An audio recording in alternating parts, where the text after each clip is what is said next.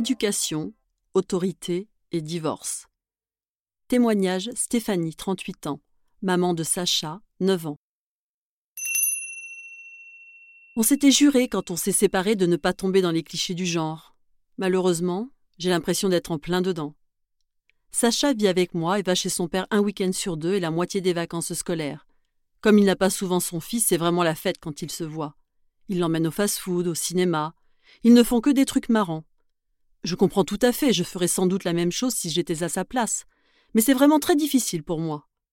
C'est à moi de gérer le quotidien avec tout ce que cela a d'ennuyeux, et c'est loin d'être marrant tous les jours.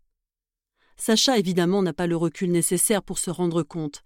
Du coup, pour lui, je deviens la rabat-joie de service, tandis que son père est de plus en plus cool. Dimanche dernier, il rentrait juste de chez son père. Il avait balancé son sac dans l'entrée. Je lui ai répété plusieurs fois de le vider, de le ranger.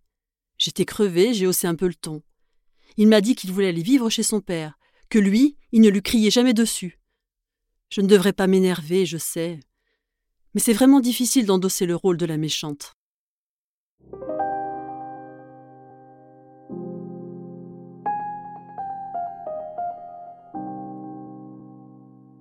Une situation difficile pour tout le monde.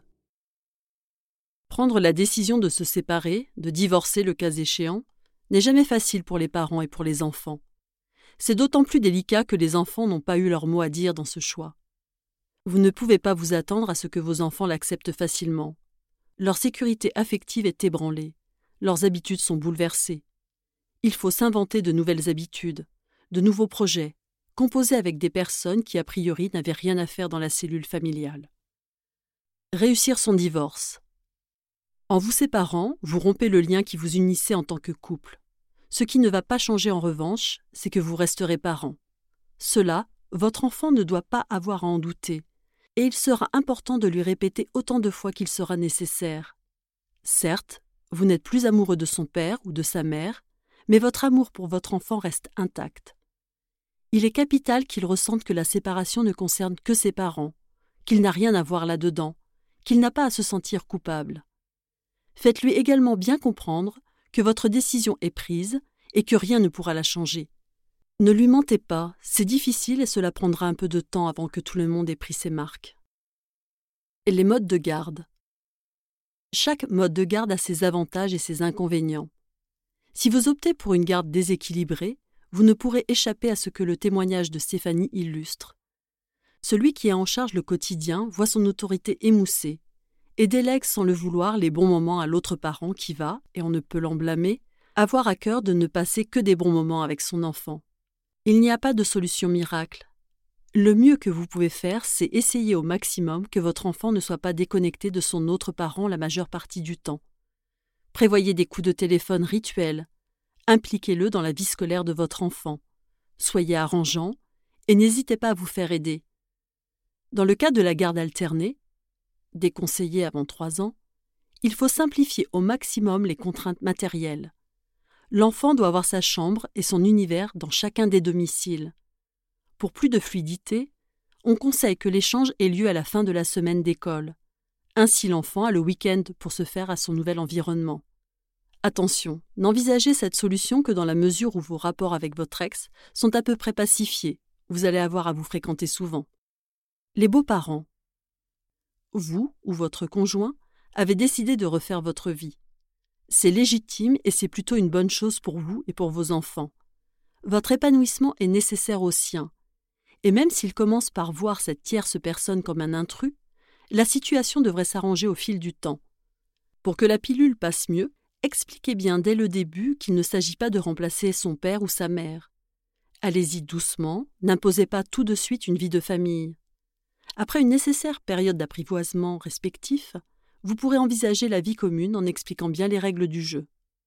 Le nouvel arrivant n'est pas un parent, mais en tant qu'adulte et en tant que personne qui partage votre vie, il a le droit de prendre certaines décisions chez lui. les pièges à éviter. Malgré tout ce qui vous oppose à votre ex, il faut vous entendre ce qui concerne votre enfant. Gardez à l'esprit que même si vous désapprouvez son nouveau style de vie, c'est toujours le parent de votre enfant et qu'à ce titre, il est aussi important que vous. Ne le remettez jamais en question devant votre enfant, même si c'est tentant ou que votre enfant vous tend des perches. Cela ne fera qu'envenimer la situation.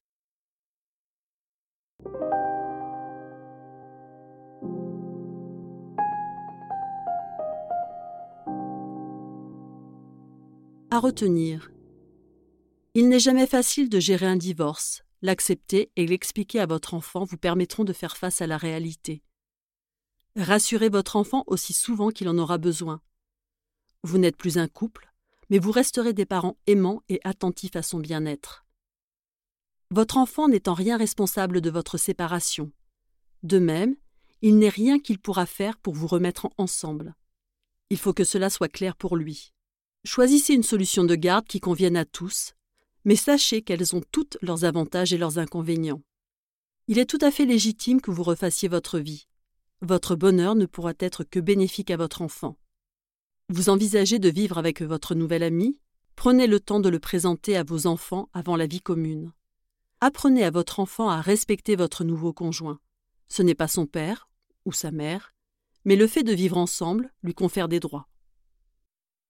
Retrouvez l'intégralité des chapitres de ce podcast en livre audio sur toutes vos plateformes préférées.